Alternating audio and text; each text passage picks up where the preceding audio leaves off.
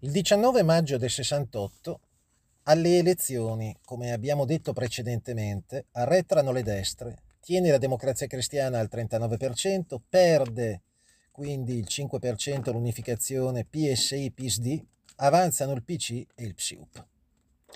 Abbiamo detto che Moro lancia la strategia dell'attenzione nei confronti del PC, 68-69, un governo di centrosinistra con inizialmente l'appoggio esterno del Partito Comunista, in previsione dell'ingresso poi di quest'ultimo nella compagine governativa. Il 27 giugno a Roma l'ex colonnello del Sifar, Rocca, per molti anni capo dell'ufficio ricerche economiche e industriali, viene trovato morto con una pallottola nella testa, presunto suicidio. Ricordiamo che il colonnello Rocca è stato il trade union tra i servizi segreti e gli industriali. Rocca fu un uomo di fiducia del Pentagono. In stretti rapporti col capostazione CIA a Roma, l'allora colonnello Rocca aveva messo a punto l'applicazione in Italia del piano permanente di offensiva anticomunista stipulato tra CIA e Sifar fin dal maggio del 52.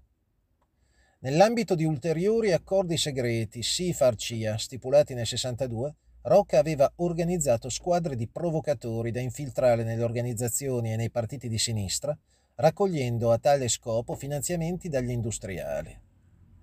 Fu attivo anche, insieme al capostazione CIA a Roma, Harvey, nelle manovre per contrastare il centrosinistra nell'estate del 64. I due concertano un'azione di disturbo a livello nazionale contro Moro e la sua apertura al PSI. Il colonnello Rocca aveva lasciato l'esercito il 1 luglio del 67 passando alle dipendenze della Fiat, pur rimanendo nel SID, ex Sifar e futuro SISMI. Fin dagli anni 50 il colonnello Rocca, nella sua attività contro le sinistre, si era avvalso della collaborazione dell'ex comunista Luigi Cavallo. Luigi Cavallo, attivo a Torino in ambito sindacale come provocatore al soldo della Fiat, utilizza per la sua attività un appartamento a Milano, in via Gallarate 131, dove il colonnello Rocca talvolta si reca. Nell'estate del 68, un certo Mario Moretti, futuro fondatore delle Brigate Rosse, si fidanza con una certa Amelia C., abitante con i genitori proprio in via Gallarate 131, nello stesso palazzo dove Cavallo ha collocato la sua attività di provocazione e infiltrazione della sinistra, collegato con Rocca. Cavallo, classe 1920, nel 1938 vince una borsa di studio per intercessione del federale fascista di Torino e si trasferisce nella Germania nazista, dove si laurea in filosofia.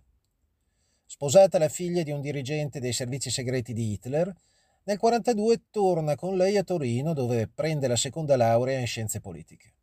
1943. È tra i fondatori di Stella Rossa, gruppo partigiano ultracomunista che voleva instaurare la dittatura del proletariato e la lotta armata di tipo stalinista in Italia. Dopo la liberazione, Cavallo entra nella redazione piemontese dell'Unità. Ci rimane fino al 1949, quando viene allontanato anche dal Partito Comunista. Subito dopo, senza alcuna difficoltà, si reca a New York, ufficialmente incaricato dalla Gazzetta del Popolo, e ci resta per 4 mesi.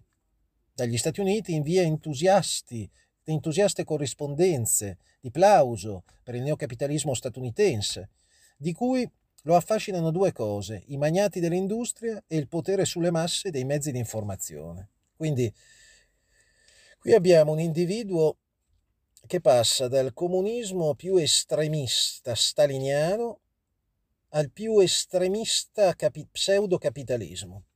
D'altra parte è stato, come dire, cresciuto alla scuola dei servizi segreti e della filosofia hitleriana, quindi palesemente, diciamo, un infiltrato nelle file della sinistra e un provocatore. E ovviamente poi passato alla CIA. Nel 1954 l'ex comunista Cavallo riappare in Italia a Milano a fianco di Edgardo Sogno nell'organizzazione anticomunista Pace e Libertà. Per un certo periodo i due fanno vari viaggi a Parigi. L'anno dopo Cavallo si trasferisce a Torino, dove inizia a lavorare in segreto per la Fiat come provocatore e attivista antisindacale. Avvia anche un'intensa collaborazione con il colonnello Rocca, appunto, in una trama che coinvolge la Fiat, l'ambasciata statunitense, i servizi segreti e l'MSI. Nel 63 Cavallo si iscrive al PSI milanese allacciando rapporti con la corrente di destra guidata da Craxi.